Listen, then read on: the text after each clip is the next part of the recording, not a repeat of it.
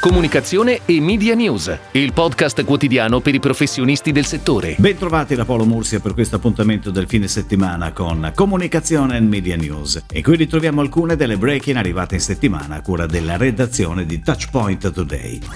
È on air sulle principali emittenti TV fino al 27 febbraio lo spot da 15, 30 e 40 secondi di Banca Mediolanum per il lancio di Selfie, il nuovo conto corrente. La creatività è firmata da Armando Testa. Il piano mezzi, gestito da PHD, comprende anche stampa, autovom in grandi città e digital. Su quest'ultimo mezzo sono previste anche iniziative di affiliation e influencer marketing.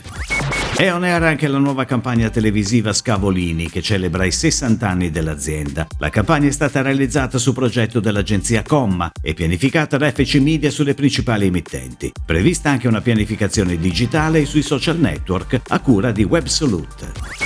Service Plan Italia e Media Plus si aggiudicano le attività di comunicazione e media di Unipol Rental, brand del gruppo Unipol, dedicato al noleggio a lungo termine, con un focus sul noleggio ai privati oltre a PMI e clientela corporate.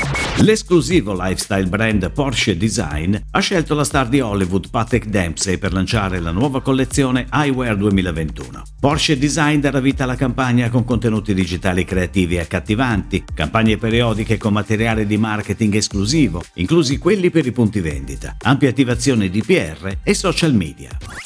Acer ha scelto di affidare a Connexia la social media strategy e la gestione di tutte le attività di hardware e social media marketing per i brand Acer, Concept D e Predator. Connexia si occuperà anche di sviluppare due dashboard personalizzate, in grado di restituire una fotografia in real time dei dati e delle performance. Brix, la catena di supermercati leader del Triveneto nel canale Discount, festeggia il suo cinquantesimo compleanno con un ambizioso debutto nell'advertising. Per farlo ha indetto una consultazione che ha visto prevalere l'agenzia di comunicazione Conic. La campagna, on air a partire da fine marzo, prevede inizialmente uno spot manifesto, ma avrà poi uno sviluppo multicanale.